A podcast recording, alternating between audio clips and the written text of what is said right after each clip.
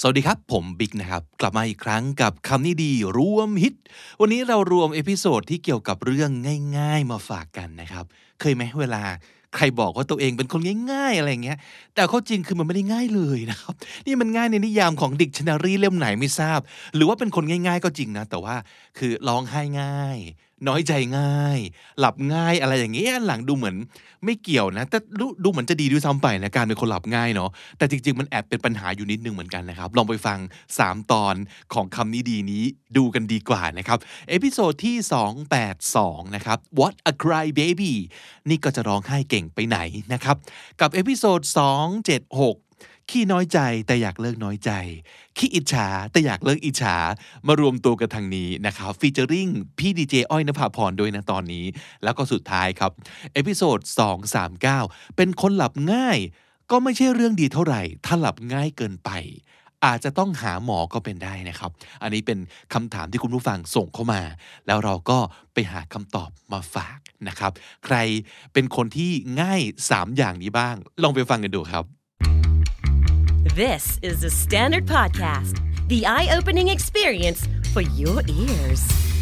สวัสดีครับ ผมบิ๊กบุญ และคุณกำลังฟังคำนี้ดีพอดแคสต์สะสมศัพท์การวลนิดภาษาอังกฤษแข็งแรง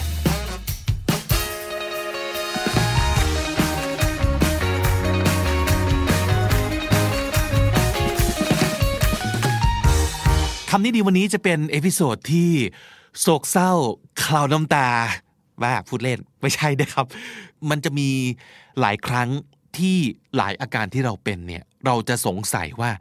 เฮ้ยที่เราเป็นอยู่เนี่ยเราเป็นอยู่คนเดียว เราเป็นคนส่วนน้อย หรือเราเป็นคนส่วนใหญ่ มีคนเป็นแบบเราเยอะไหมนะครับ คือถ้าเกิดมีคนเป็นอย่างนี้เยอะ ต่อให้มันไม่ปกติ มันก็จะกลายเป็นของไม่แปลกอะนึกออกไหมเราก็เลยอยากรู้ว่า ยังมีคนเป็นแบบเราบ้างหรือเปล่านะฮะอย่างเรื่องในวันนี้แฮชแท็กใครเป็นแบบเราบ้าง ร้องไห้ง่าย ร้องไห้เก่ง ควบคุมตัวเองไม่ค่อยได้นะครับ เคยถามตัวเองหรือเปล่าว่า why do I cry so easily why am I so sensitive why am I so emotional หรือบางทีอาจจะมีเพื่อนมาถามเราว่า why are you crying all the time why do you always cry why are you so emotional แล้วเราก็อยากจะตอบว่า ฉันก็ไม่รู้ ไม่ได้อยากร้องไห้เก่งขนาดนี้ เพราะว่าเรารู้อยู่แล้วแหละว่า คนส่วนใหญ่มักจะ associate การร้องไห้กับความอ่อนแอใช่ไหมครับ การร้องไห้จะเป็นสัญลักษณ์ของการไม่มั่นคงทางอารมณ์ เป็นสัญลักษณ์ของการควบคุมตัวเองไม่ได้ ซึ่ง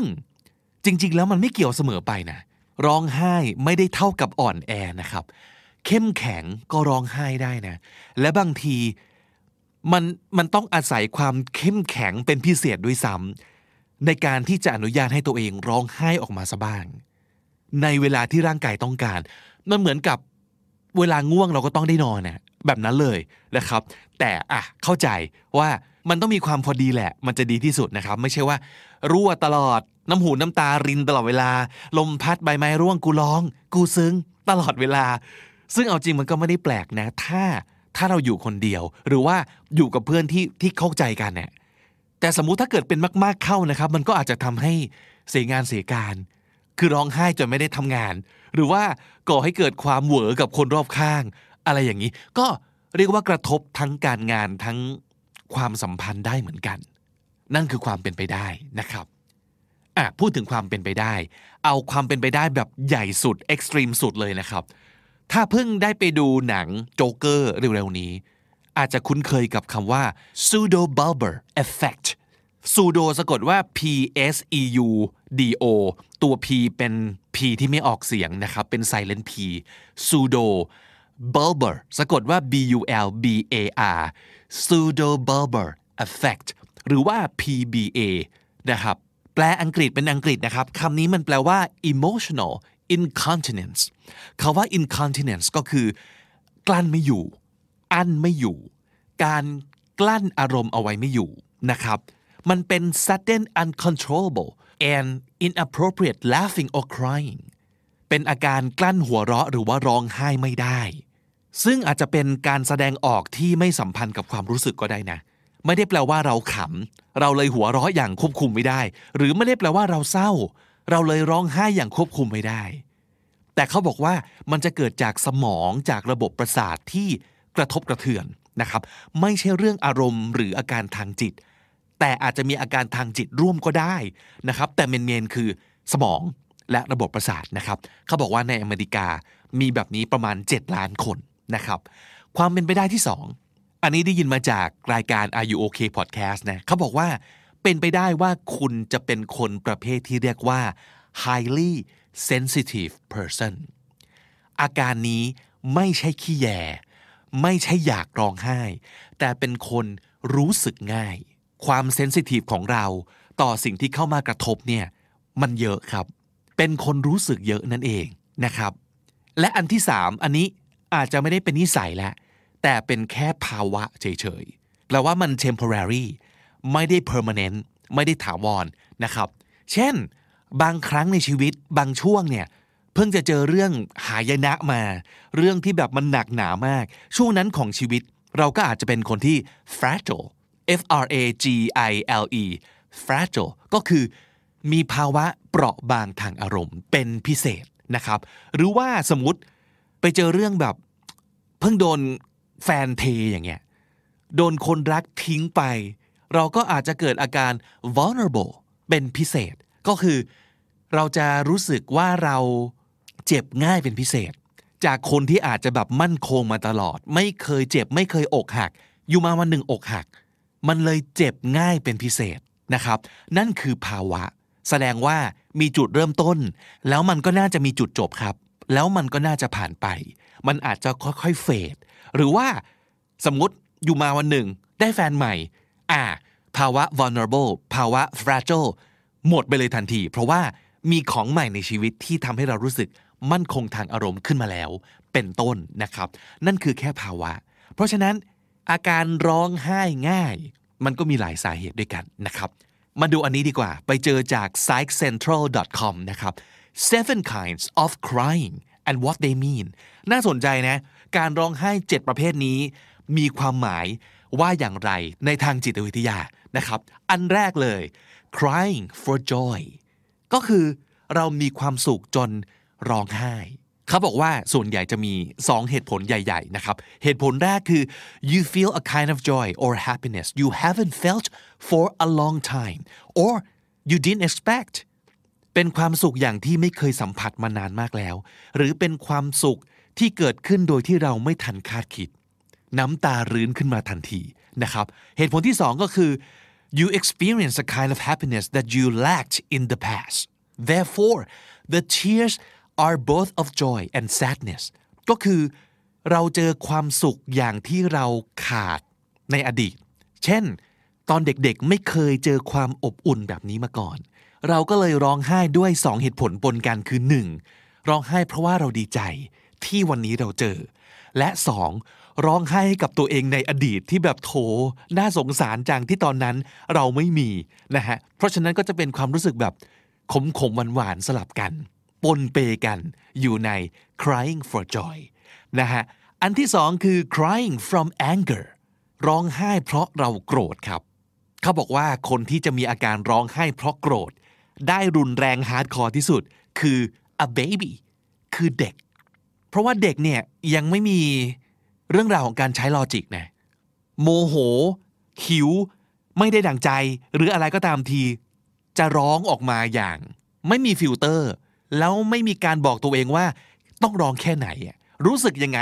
ตะเบ็งออกมาหมด นั่นคือการร้องไห้แบบเด็กๆนะครับ แล้วทำไมเด็กถึงร้องอย่างนี้ โดยธรรมชาติเนี่ยบอกให้เด็กร้องสุดเสียงเพื่อ get attention from adult ถูกไหม เพราะเขาต้องการ security จาก caretaker คนที่จะดูแลเขาต้องรู้ว่า ตอนนี้เราไม่โอเคแล้ว ตอนนี้เรามีปัญหา การสื่อสารด้วยภาษาของเด็กยังไม่พัฒนาไปถึงเรื่องของการใช้คำพูดสื่อความรู้สึกให้ตรงไปตรงมา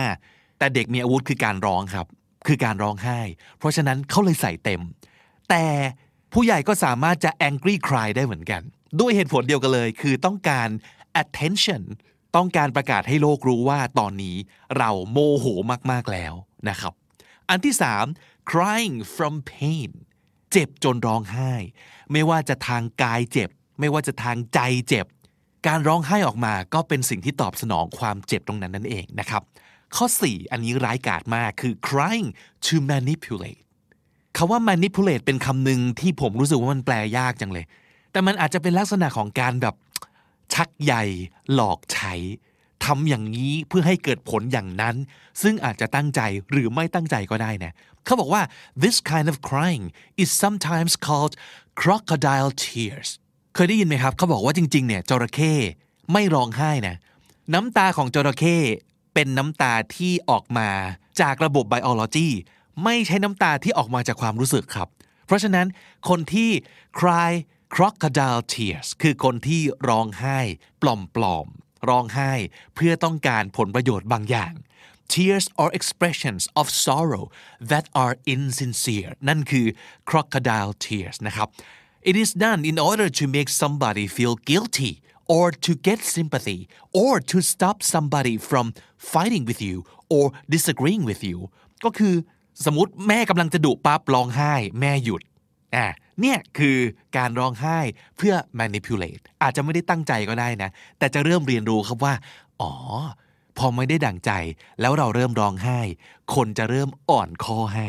คนจะเริ่มยอมเรา เพราะฉะนั้นจะเริ่มเรียนรู้ว่า น้ำตาเป็นเครื่องมือเรียกความเห็นอกเห็นใจได้ เป็นโล่ในการป้องกันตัวได้ นั่นก็คืออีกหนึ่งเหตุผลที่คนจะร้องไห้นะครับ อันที่ 5 crying to relieve stress ร้องไห้ระบายความเครียด อันนี้น่าสนใจนะ เขาบอกว่า คนที่เก่งไม่ใช่เก่ง คนที่อาจจะมี การร้องไห้แบบนี้คือผู้หญิงครับ เช่นอย่างนี้เขายกตัวอย่างว่า ผู้หญิงอาจจะรู้สึกเครียดกับอะไรบางอย่าง ก็ไม่รู้แหละ แล้วก็เก็บกดเอาไว้ เก็บกดเอาไว้ เก็บกดเอาไว้ บางทีเก็บเป็นวัน บางทีเก็บเป็นเดือน บางทีเก็บเป็นปีครับ แล้วสิ่งที่จะเกิดขึ้นคืออยู่มาวันหนึ่ง เพื่อนอาจจะทักว่าเฮ้ยวันนี้แต่งหน้าคิ้วไม่เท่ากันนะร้องไห้เลย อย่างไม่ทราบเหตุผลว่าทำไมมันเศร้าขนาดนั้น แต่จริง ๆ แล้วเนี่ย เรื่องของการโดนเพื่อนคอมเมนต์ว่าคิ้วไม่เท่ากันเนี่ยไม่ใช่สาเหตุนะครับ มันเป็นตัวจุดชนวนนิดเดียวเอง แล้วทำให้ความเครียดทั้งหมดที่ถูกเก็บกดเอาไว้เนี่ยมันไหลทะลักออกมา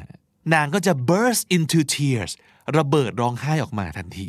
ซึ่งการร้องไห้แบบนี้ไม่ได้มีจุดประสงค์อะไรเลย นอกจากเป็นการระบายความเครียดที่ถูกกักเก็บเอาไว้นะครับ อันที่ 6 crying out of self pity อันนี้เศร้ามาก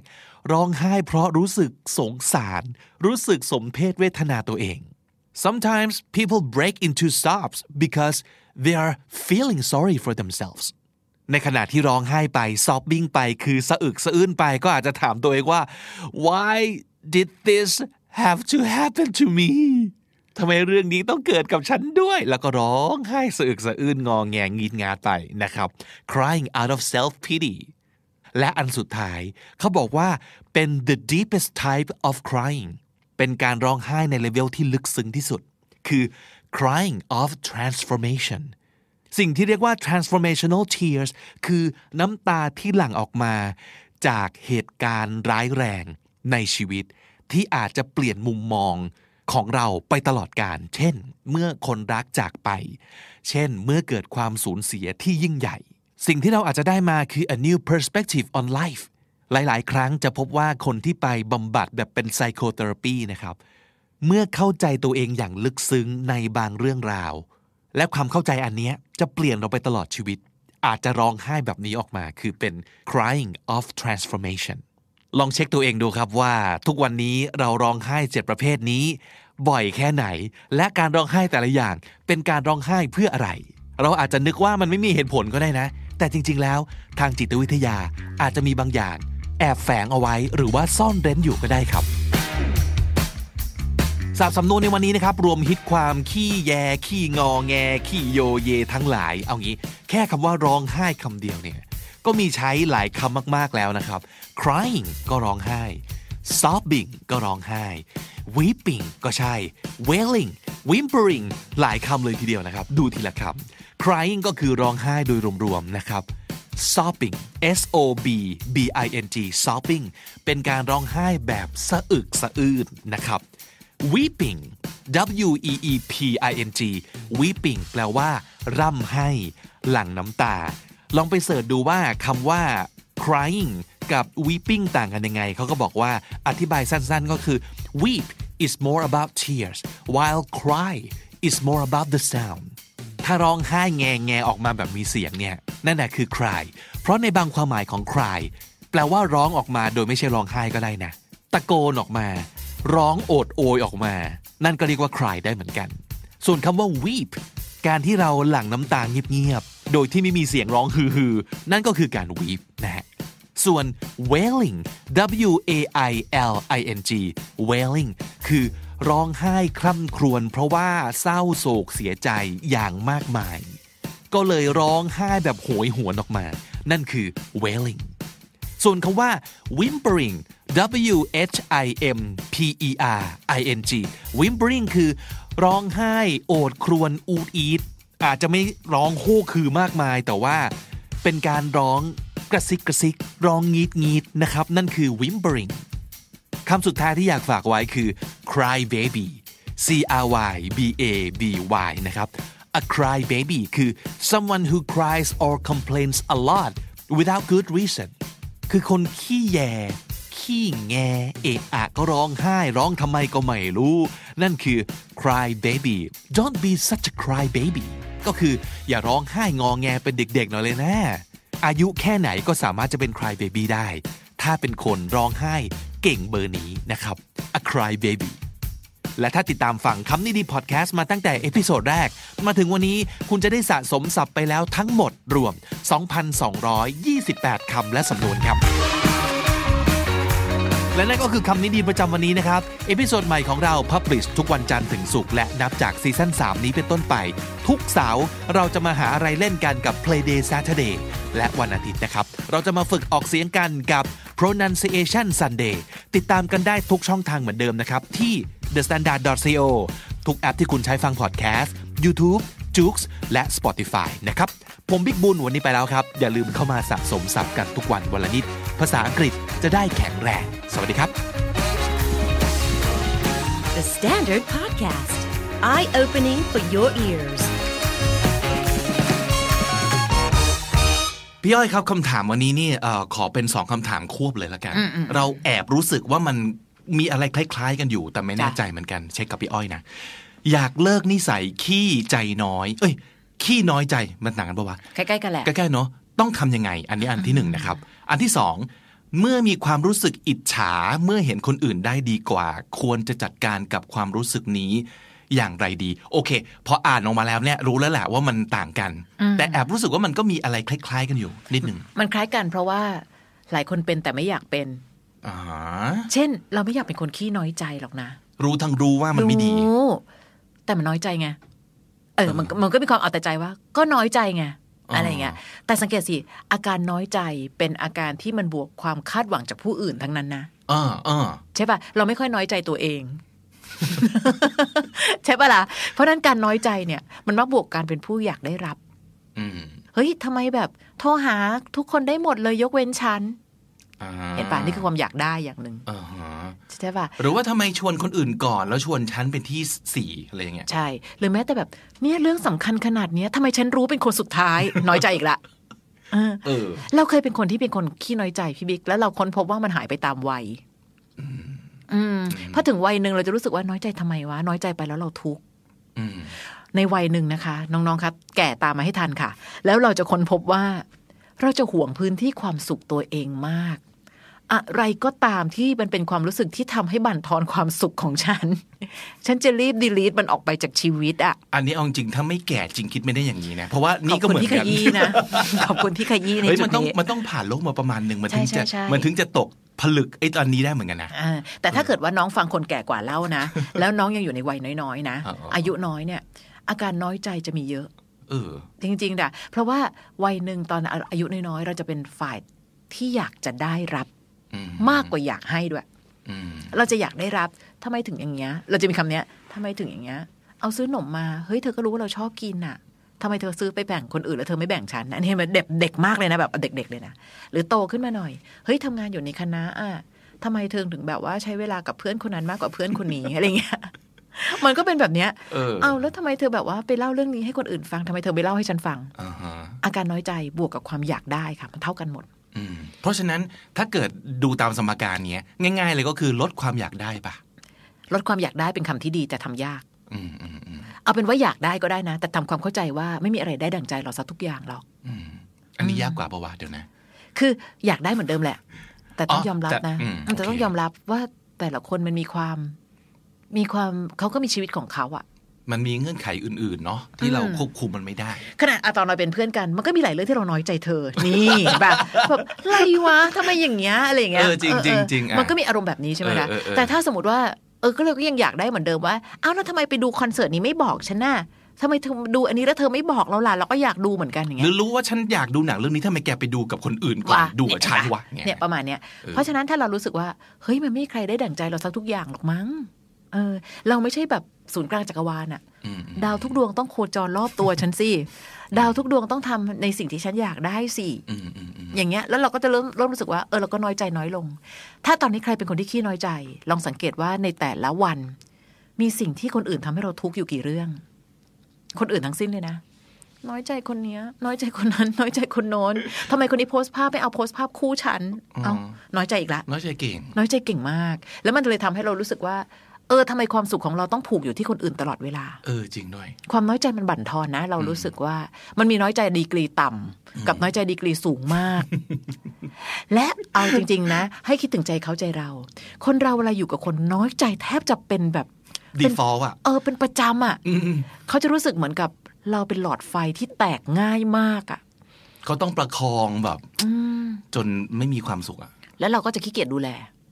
ในที่สุดอืมนะค งั้วามนน้อวายงงั้นวางไว้ตรงนี้แล้วกัน ใช่ความน้อยใจมันจะเพิ่มพูนกันอีกทีหนึ่งมั้งตอนสูงวัยกว่านี้ ตอนเป็นแบบวัยคุณพ่อคุณแม่ จริง นี่จะมีความน้อยใจระดับแบบประโยคเมื่อกี้ยังไม่ได้คิดอะไรขนาดนั้นเลย อะไรอย่างเงี้ยเราจะรู้สึกว่าประโยคเมื่อกี้ยังไม่ได้ถึงขนาดนั้นเลย แต่สาเหตุก็อันเดียวกัน ใช่คือคือความควาอยามกคาได้ดหวังและความอยากได้ พอเริ่มคุณพ่อคุณแม่อายุสูงวัยขึ้น จะเริ่มอยากให้เหมือนผู้ใหญ่แต่อยากได้เหมือนเด็ก ๆ ซื้อขนมไป ซื้อไปให้ด้วยนะ ไปไว้ในตู้เย็นก่อน แล้วทำไมไม่เรียกอะ ถ้าไม่เรียกแล้วใครจะกินล่ะอะไรอย่างเงี้ยฟังดูเหมือนประสบการณ์จริงนะครับ ประสบการณ์จริงค่ะ คือบางทีแบบว่า เฮ้ยไม่ใช่แม่ก็มันต้องใส่ตู้เย็นก่อน แล้วบางทีเราทำงานหลายๆอันแล้วเราก็จะลืม แต่อันนั้นอันนั้นเรายกไว้ต่างหากนะคะ เพราะตักกะบางเรื่องอย่าอธิบายเลย จริงครับเนี่ยนะเอาเป็นแค่เรายอมรับอย่างเดียวแล้วอย่าไปอ่าพยายามหาคำคำอธิบาย เออเออเออนี่สำคัญนะ บางบางใช่เรื่องแค่ยอมรับ ไม่ต้องไปถามว่าทำไมวะทำไมวะทำไมวะใช่เพราะมันใช่ไม่มีคำตอบนะใช่นะมันเหมือนกับตอนนั้นเราเคยไปงานแต่งงานงานหนึ่งแล้วผู้ใหญ่ขึ้นไปอวยพรอยู่บนเวทีอะเธอแล้วได้บอกว่าเออบางเรื่องไม่ต้องใช้เหตุผลเอ้าฉันรู้มาทั้งชีวิตว่าความรักควรจะต้องใช้เหตุผลในการอยู่ด้วยกันใช่ไหมล่ะแต่เข้าใจที่ผู้ใหญ่ท่านให้คำอวยพร เธอมีเหตุผลของเธอ ฉันมีเหตุผลของฉัน เสร็จละไม่มีคนมาเคาะด้วยว่า แล้วอะไรถูก เถียงกันแทบตายก็ไม่จบ ใช่ เพราะฉะนั้นเออเออโอเคโอเค เข้าใจเข้าใจเข้าใจ ข้างในอาจจะยังไม่ได้เข้าใจนะ แต่ยอมรับละก็เขาเป็นอย่างเงี้ยบางเรื่องให้เขาบ้างก็ได้ เหมือนเหมือนกับว่าเออเออตอนนั้นสัมภาษณ์พี่แซม จริง ๆ พี่แซมเป็นแขกรับเชิญคนหนึ่งที่เราปรับปลื้มมากพี่แซมนะยุรนันท์ใช่ละนี้มาในคาเฟ่เดโชเขาเล่าถึงถึงการเลี้ยงลูกของเขานี่เทปยังไม่ออกนี่เล่าให้ฟังก่อนเลยนะ คือเขาพูดถึงว่าคือคุณแม่ก็ต้องเล่นบทเป็นแบบพูดคุ้มกฎ บางเรื่องก็จะเป๊ะมาก พ่อเนี่ยอารมณ์แบบเฮ้ยหยวนอยู่กับลูก แต่มีคำหนึ่งที่พี่แซมพูดกับลูกว่า เอาหน้าที่แม่ก็ทำให้เราอะให้ตั้งเยอะแยะ ให้เราเยอะมากกว่าที่เรียกร้องจากเราอีก บางเรื่องถ้าแม่เขาพูดแล้วเขาสบายใจเราก็ฟังเฉยๆก็ได้นี่ลูก ถือว่าเป็นการให้กลับบ้าง ในฐานะที่แม่ทำทุกอย่างให้เราเต็มไปหมดเลย ความสุขของเขาก็แค่ เขาพูดมาแล้วลูกฟัง จบแค่นี้เองให้เขาได้เองนิดเดียว โอ้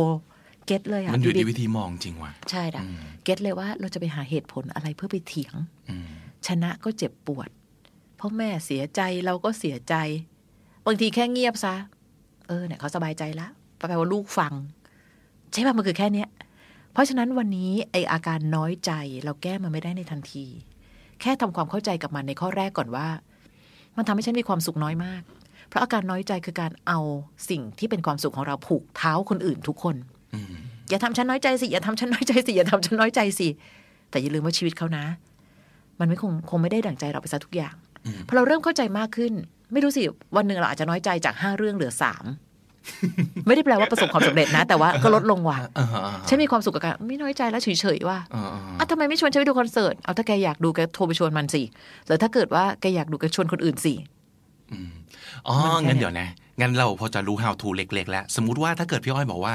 อย่าเอาความสุขความคาดหวังของเราเนี่ยไปผูกกับคนอื่นทั้งหมดอืมงั้นความสุขความคาดหวังบางอย่าง ผูกไว้กับตัวเอง พึ่งพาตัวเองให้มากขึ้นอืมทำด้วยตัวเองก็ได้ ขึ้นอยู่ที่เรา เออเอออและอีกอันหนึ่งคือลองเฉลี่ยไหมอืมเพราะว่าถ้าสมมติเกิดเราน้อยใจกับคนนี้ประจำเนี่ย สมมติแฟนอืม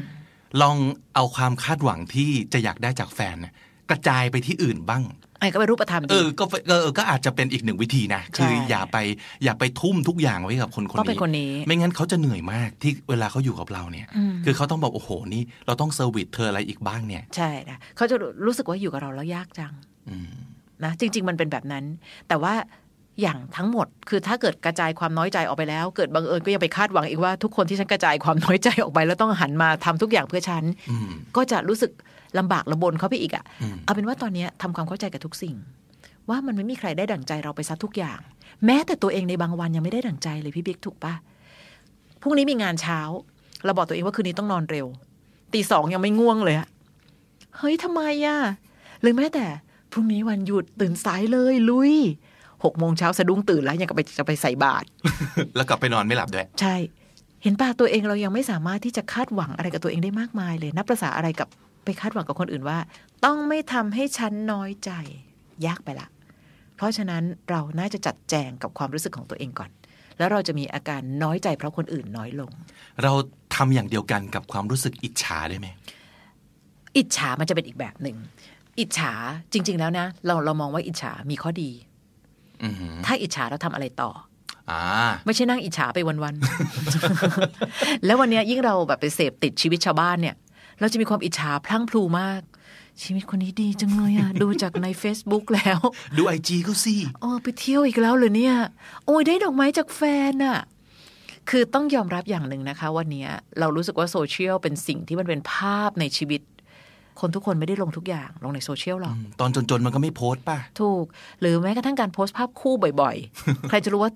เบื้องหลังทะเลาะกันแหลกลานอยู่ อืมก็ไม่โพสต์ไงเหล่านั้น ใช่ค่ะเคยมีเพื่อนแบบว่าเขาบอกเฮ้ยแกแบบหวานน้อยหวานหวานไม่หวานหรอกแกเพิ่งจับได้เองอะไรเงี้ย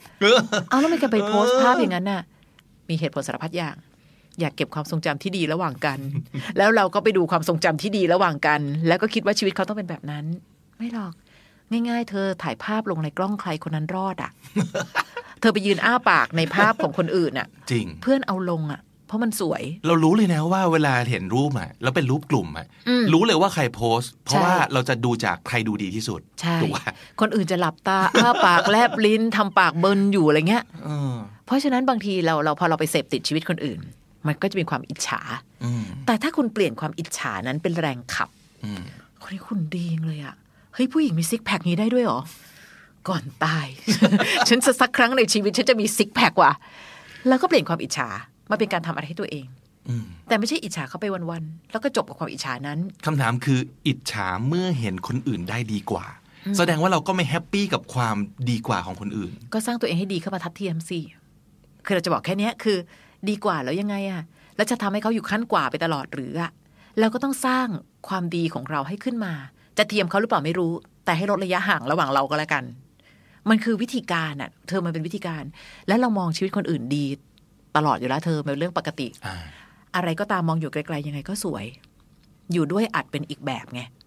ใช่ปะชีวิตคนนี้ดีจัง ชีวิตคนนั้นดีจัง คนนี้สวยจัง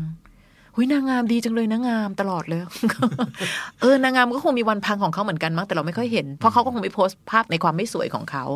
ใช่ปะเพราะฉะนั้นบางทีวันเนี้ยเราคงต้องทำทำความเข้าใจ อิจฉามีสองอย่าง อิจฉาแล้วเป็นแรงขับ กับอิจฉาแล้วปล่อยวางอืม ชีวิตเรามันก็แค่นี้แหละอย่างเงี้ยอันนี้มันก็ดูด้อยค่าไปหน่อยอะอ่าฮะเออ เพราะฉะนั้นมันมันอยู่ที่เรา มันจะวนกลับมาที่ประโยคที่เราพูดบ่อยมากเธอ คือความสุขอยู่ที่เรามีอะไรอะ่ะ คือมันไม่ได้อยู่ที่เรามีอะไร แต่มันอยู่ที่เรารู้สึกยังไงกับสิ่งที่เรามีอืมอืมอืมกิจชาคนอื่นก็ได้นะ เป็นแรงขับ แล้วพอเราแบบพยายามตะกาย มันก็จะเข้าสู่สูตรใหม่ คือ ฝันให้ไกลไปให้ถึงก็ดี แต่ฝันให้ใกล้แล้วไปให้ได้ก่อนเออเออเออฉันยังไม่มีซิกแพคว่ะเฮ้ยแกแต่น้ำหนักลงมาสองว่ะเฮ้ยโอเค เคลื่อนตัวได้ไวขึ้น อย่างเงี้ย เราก็จะเริ่มมองเห็นว่า บางทีความอิจฉาเขาก็มีพลังบางอย่างอืมและอย่าเอาพลังนั้นมาใช้ในทางลบแล้วกันอืมอืมอีกอย่างหนึ่งที่พี่อ้อยพูดเมื่อกี้ก็คืออิจฉาแล้วแบบปลงไปเลยปลดปลงเออยังไงเราก็คงทำไม่ได้แบบนี้หรอก ใช่ แล้วปลดปลงแบบเนี้ย วันหนึ่งเราจะรู้สึกด้อยค่าลงไปเรื่อยๆนะเออ มันเหมือนกับเราเห็นมุมน่าอิจฉาของคนอื่นใหญ่โต แต่เห็นมุมน่าสงสารตัวเองใหญ่กว่าเออเออเออที่แย่กว่าคือเห็นมุมน่าสงสารแต่ไม่ทำอะไรฉันน่าสงสารจังเลยกินก็เยอะออกกำลังก็ไม่ได้ออกกำลังอะไรอย่างเงี้ย ก็ออกสิเฮ้ยเคยเป็นเคยเป็นเข้าใจอยู่ฮะคือสงสารตัวเองที่เราจะเอาใช่ เราเรารู้สึกว่ามันอาจจะเป็นบางช่วงของชีวิตเนาะที่เราไม่มี drive ไม่ไม่มีแรงขับที่จะลุกขึ้นมาทำอะไรอะ่ะอืมอืมแล้วก็ได้แต่รู้สึก ไปกับสิ่งต่างๆ แล้วก็หนึ่งในความรู้สึกที่มันโคตรบั่นทอนเลยก็คืออันเนี้ย คือรู้สึกว่าตัวเองแบบ แย่จังแต่แต่ก็ไม่ได้ลุกขึ้นมาทำอะไรอะอืมทำทำยังไงดี คืออาจจะมีช่วงเวลานั้น มันควรจะเป็นความเหนื่อยและท้ออะแต่ถามว่าวันเนี้ยเราต้องคิดถึงอันหนึงก่อนนะเธอ เราลืมตาตื่นขึ้นมาวันหนึ่งอะเราก็จะใกล้วันสุดท้ายของชีวิตเข้าไปอีกวันหนึ่งเพียงแค่เราไม่รู้วันนั้นอะเราจะยอมให้ชีวิตที่ตรงเนี้ยหายใจทิ้งทิ้งทิ้งทิ้งทิ้งทิ้งจนจนกว่าจะถึงวันนั้นหรือเหมือนวันนั้นเราเห็นคนโพสต์ในเฟซอะขำขำดีนะ ก็ที่ฉันทำงานอยู่มีคนบอกว่า แกทำไปทำไมตายไปก็ไม่ได้อะไร อ๋อเนี่ยนะเขาโพสต์ว่ากูไม่ได้เอาไปตอนตายกูกูจะเอาไว้ใช้ตอนอยู่ความฝันก็เช่นกัน เออก็จริงใช่ป่ะเออคนทุกคนแบบที่ฝันแบบอยากจะทำอะไรสักครั้งในชีวิตน่ะเขาก็คงมีวันสุดท้ายเหมือนกันแหละ แต่เขาไม่ได้เอาไว้ใช้ตอนตายเขาเอาไว้ใช้ตอนอยู่ ว่าเฮ้ยดูดิฉันลุกขึ้นมาทำอันนี้ ฉันลุกขึ้นมาทำอันนี้ เราเป็นคนออกกำลังกายนะ แม้ว่าหลังหลายคนแบบไปบอกว่าฉันออกกำลังกายเขาไม่ดูไม่เชื่อ ฉันออกจริง ๆ ต้อง confirm ใช่ แต่ว่าอย่างที่บอกว่ามันเป็นเพราะว่าหนึ่งไอ้ความรู้หน้าห้องผ่าตัดที่เราที่เราเราเคยไปเรียนรู้แหละว่าเออในที่สุดวันหนึ่งอะถ้าเราป่วยช้าหน่อย เราก็จะไม่ต้องมีคนมานั่งนั่งคอยเดือดร้อนใช่ไหมล่ะเราอย่างสุดแล้วเราเราไม่มีลูก เราก็จะรู้สึกว่า เฮ้ยอีกหน่อยไม่มีคนมานั่งเข็นรถพากันไปนะ เธอจะต้องแก่กันตายายนะ เพราะฉะนั้นเธอต้อง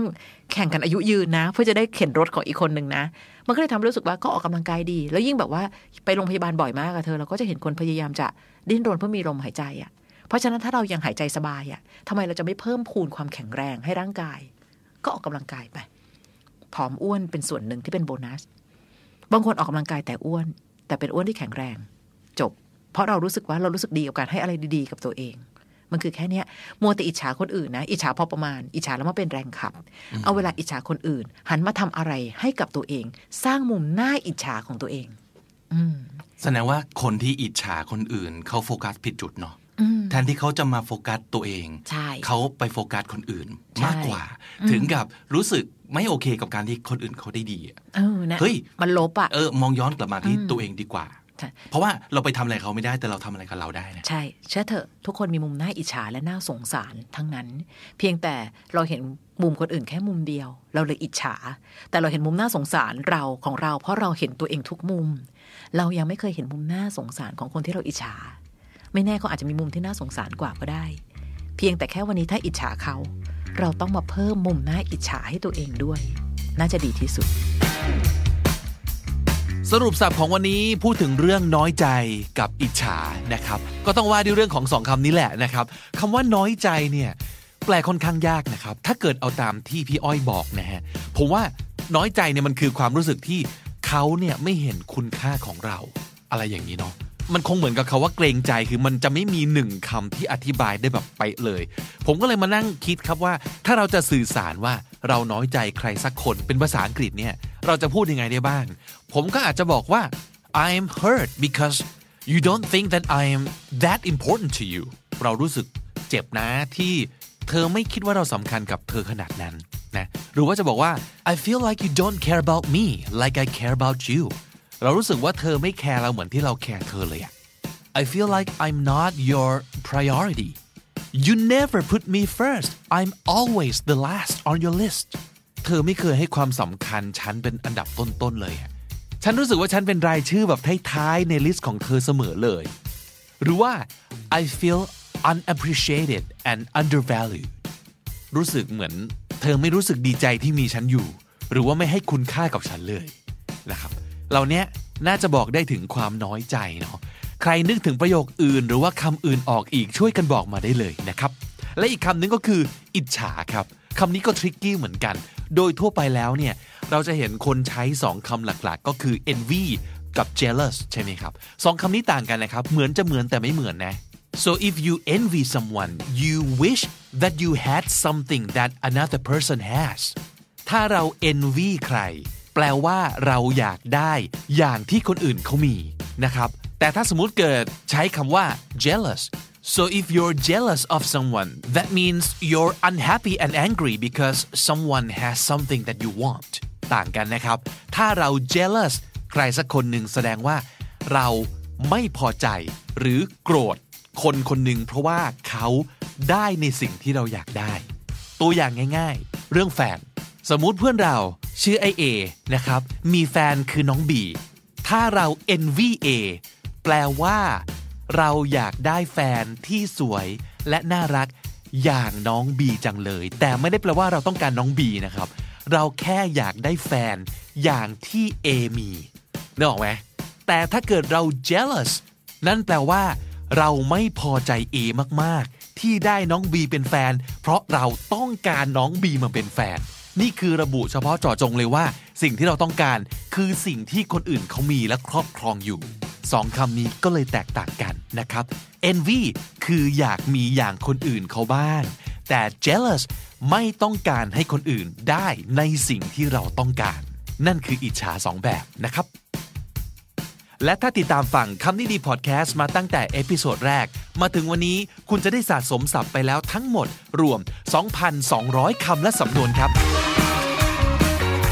คุณผู้ฟังครับ episode นี้จะเป็น episode สุดท้ายของ season 2 แล้วนะครับ ขอหยุดพักการ publish episode ใหม่เอี่ยมตลอดเดือนตุลาคมนะ แต่ยังมีการ rebroadcast ตอนเก่าๆ ให้ได้ตามเก็บกันเผื่อใครยังฟังกันไม่ครบนะครับคำนี้ดีพอดแคสต์จะกลับมาอีกครั้งหนึ่ง ในวันอังคารที่ 5 พฤศจิกายนนะครับ พร้อมกับการเปลี่ยนแปลงที่คาดว่า น่าจะน่าตื่นเต้นนะครับ เป็นสิ่งที่อยากทำมาพักหนึ่งแล้ว อได้ไอเดียแล้วนะครับ ตุลาคมนี้ครับ พวกเราจะไปซุ้มโป่งปั้นของใหม่ๆ กันให้ปังๆ ใครอยากจะลองเดาว่ามันคืออะไร เดามาได้เลยนะ อยากรู้เหมือนกันว่าคุณผู้ฟังจะคิดว่ายังไงนะครับแฮชแท็กคำนี้ดี แล้วส่งมาบน Twitter ได้เลยนะครับ เดี๋ยวนี้เวลามันผ่านไปเร็วครับ เดือนหนึ่งเนี่ยแป๊บๆก็ผ่านไปแล้ว ระหว่างนี้ดูแลตัวเองกันดีๆ ด้วยนะครับ ผมบิ๊กบุญวันนี้ไปก่อนครับ bye bye ปิดท้าย season 2 กลับมาเจอกัน season 3 นะครับ จนกว่าจะถึงวันนั้น อย่าลืมเข้ามาสะสมศัพท์กันทุกวันวันละนิด ภาษาอังกฤษจะได้แข็งแรง สวัสดีครับ The Standard Podcast. Eye opening for your ears. คุณผู้ฟังครับ การนอนเนี่ยเป็นปัญหาใหญ่ของเราเนอะอย่างของผมเนี่ยคือ อยากนอนให้มากกว่านี้ครับ เพราะฉะนั้นเป้าหมายปีนี้ของผมเนี่ยก็คือต้องนอนให้พอแบบเป็นนิสัยที่ได้นะครับ ซึ่งที่ผ่านๆมาเนี่ย ก็ยังยากๆอยู่เนาะแต่เรียกว่าก็ดีขึ้นเยอะแล้วล่ะ ก่อนหน้านี้มันมีอีกปัญหาหนึ่งนะครับ ซึ่งคิดว่าหลายๆ คนคงจะเป็นเหมือนกันก็คือ กลางคืนนอนไม่หลับแต่จะหลับเช้า แล้วไปตื่นเที่ยงตื่นบ่าย อะไรอย่างนี้ แต่อันเนี้ยแก้ได้แล้วนะครับ เคยเล่าไปแล้วด้วยใน EP 203 นะครับ ย้อนกลับไปฟังได้ วิธีเปลี่ยนตัวเองให้กลายเป็นคนนอนเร็วตื่นเช้านะครับ แต่วันนี้มีปัญหาใหม่เอี่ยมเลยนะครับ หลายๆ คนฟังแล้วอาจจะบอกว่าแบบนี้ก็เป็นปัญหาด้วยเหรอนะครับแฮชแท็กคำถามที่ดีส่งมาเกี่ยวกับเรื่องของการนอนนะครับ บอกว่าเป็นคนที่หลับง่ายมาก สมมุตินั่งทำงานแค่หลับตาคิดสติก็ไปแล้วนะครับทั้งๆที่ตอนกลางคืนก็นอน 6-7 ชั่วโมง เป็นอย่างต่ำนะครับ เป็นคนไม่กินกาแฟด้วย มีวิธีไหนไหม ที่จะทำให้หายง่วงได้บ้าง หรือทำให้ไม่หลับเวลาทำงานบ้างนะครับ เอาจริง ๆ ส่วนตัวนะ ไม่เคยคิดเลยคือไม่ทันได้คิดว่า เออ สิ่งนี้จะเป็นปัญหาได้ด้วยนะครับ เพราะว่าปัญหาของเราเนี่ยคือไปอีกคือสุดไปอีกทางหนึ่งนั่นก็คือหลับยาก แต่พอมาเจอคนบอกว่าหลับง่ายอย่างนี้คือแบบโอ้โห โชคดีอะเหมือนกับที่เราเคยได้ยินคนบางคนจะบ่นว่า กินเท่าไหร่ก็ไม่อ้วนในกลุ้มใจจังแล้วก็จะแบบโอ๊ยไปไกลๆเลยแปะโชคดีแค่ไหนรู้ตัวหรือเปล่า แต่นั่นคือการมองจากมุมของเราเท่านั้นเนาะเนี่ยสิ่งที่ผมคิดว่าจำเป็นมากๆ กับวิธีคิดสมัยนี้ก็คือ อย่าให้โลกหมุนรอบตัวเราเท่านั้นอย่างเดียวนะครับ โลกมันมีหลายมุมมากนะ และแต่ละคนเนี่ยมันจะมีความกลุ้มใจในแบบของตัวเองทั้งสิ้น อย่างเรื่องหลับง่ายนี่ก็เหมือนกันนะครับ คือพอคิดดูแล้วก็เฮ้ยจริงนะ ถ้าพยายามไปมองจากมุมคนอื่น ที่เขาเป็นอย่างนี้จริง ๆ เนี่ย คือใช่ มันเป็นปัญหาจริง ๆ ถ้าจะถามผมว่าทำยังไงให้ไม่ง่วงง่ายนะครับ ผมก็อาจจะตอบแบบตื้นๆเนอะว่ามะขามจิจาดป่ะ หรือว่าบวยคืนชีพไหม อะไรอย่างนี้นะ ซึ่งอาจจะเป็นวิธีที่คุณคงลองมาหมดแล้วนะครับ คงดื้อยาไปแล้ว คือบ๊วยกี่เม็ดก็ไม่สามารถทำให้คืนชีพได้แล้วนะครับ ก็ต้องหาความรู้ด้วยวิธีอื่นนะ คนเราเนอะงั้นก็ search ครับ search สิครับ มา search กัน ผมใช้ keyword ว่า I fall asleep too easily should I be worried หลับง่ายเกินไปควรจะต้องเป็นเรื่องที่น่ากังวลหรือเปล่า Why do I fall asleep so fast ทำไมเราหลับเร็วจังเลย แล้วก็ Why do I feel sleepy all the time ทำไมเราง่วงตลอดเวลาเลย ไปจนถึง How to stay awake ทำยังไงถึงจะไม่ง่วงนะครับ ถึงจะตื่นอยู่ตลอดเวลา คือผมว่าลองหาจากหลาย ๆ มุมดูนะครับเผื่อจะได้ข้อมูลที่ต่อให้ยังตอบคำถามเราไม่ได้ แต่เราอาจจะเอาไปเสิร์ชต่อได้นะครับอะมาดูซิว่ามีอะไรผุดขึ้นมาบ้าง สิ่งที่ผมเจอนะครับ 1. What does it mean if you fall asleep instantly every night การที่เราหลับทันทีที่หัวถึงหมอนทุกคืนเนี่ย มันแปลว่าอะไรกันแน่ Is falling asleep too fast a sign of a sleep problem การหลับง่ายเกินไป หลับเร็วเกินไป เป็นปัญหาในการนอนอย่างหนึ่งหรือเปล่า มันเป็นสัญญาณที่บอกถึงปัญหาไหมนะครับ If you fall asleep easily it could be a red flag of these nine things a red flag ก็คือธงสีแดงแปลว่าสัญญาณอันตรายนะครับ หรือ falling asleep too quickly is a bad thing here's why อันนี้ฟันธงเลยว่า การหลับเร็วเกินไป ไม่ใช่สิ่งดีนะ และต่างๆ เหล่านี้คือเหตุผลนะครับ ไปจนถึง reasons for feeling sleepy all the time ทำไมเราถึงรู้สึกง่วงตลอดเวลานะครับ เอาจริงแต่ละอันฟังดูแบบน่ากังวลหมดเลยเนาะ อย่างที่บอกบางชิ้นฟันธงด้วยซ้ำไปว่า นี่คือสิ่งที่ไม่ได้น่ายินดีนะครับ แต่เป็นสิ่งที่ต้องเฝ้าระวัง ต้องสังเกตอาการ และต้องหาความรู้เพิ่มเติม อย่าวางใจนะครับอะมาดูกันครับว่า ผมไปเจอข้อมูลอะไรน่าสนใจบ้าง ก่อนจะกระโดดเข้าสู่การสรุปว่านี่คือปัญหานะครับเขาตั้งข้อสังเกตอย่างนี้ first of all you might not accurately remember how long it takes for you to doze off คำถามคือ เราแน่ใจจริงหรือเปล่าก่อน ว่าเราหลับเร็วขนาดนั้นจริง ๆ คิดไปเองหรือเปล่า เพราะเขาบอกว่า in general people can't remember what happens in the minutes before they fall asleep เอาเข้าจริง ๆ คนส่วนใหญ่นะครับ ไม่สามารถจดจำหรือระบุได้จริง ๆ ว่า เราพลอยหลับไปตอนกี่โมง doze off คือพลอยหลับไปนะฮะ เพราะฉะนั้นเช็คดูดีๆว่าเรารู้สึกไปเองหรือเปล่านะครับ อันต่อมาเขาบอกว่า if you do actually fall asleep in the blink of an eye in the blink of an eye แปลว่าพริบตาเดียวนะครับ it doesn't necessarily mean something's wrong with your health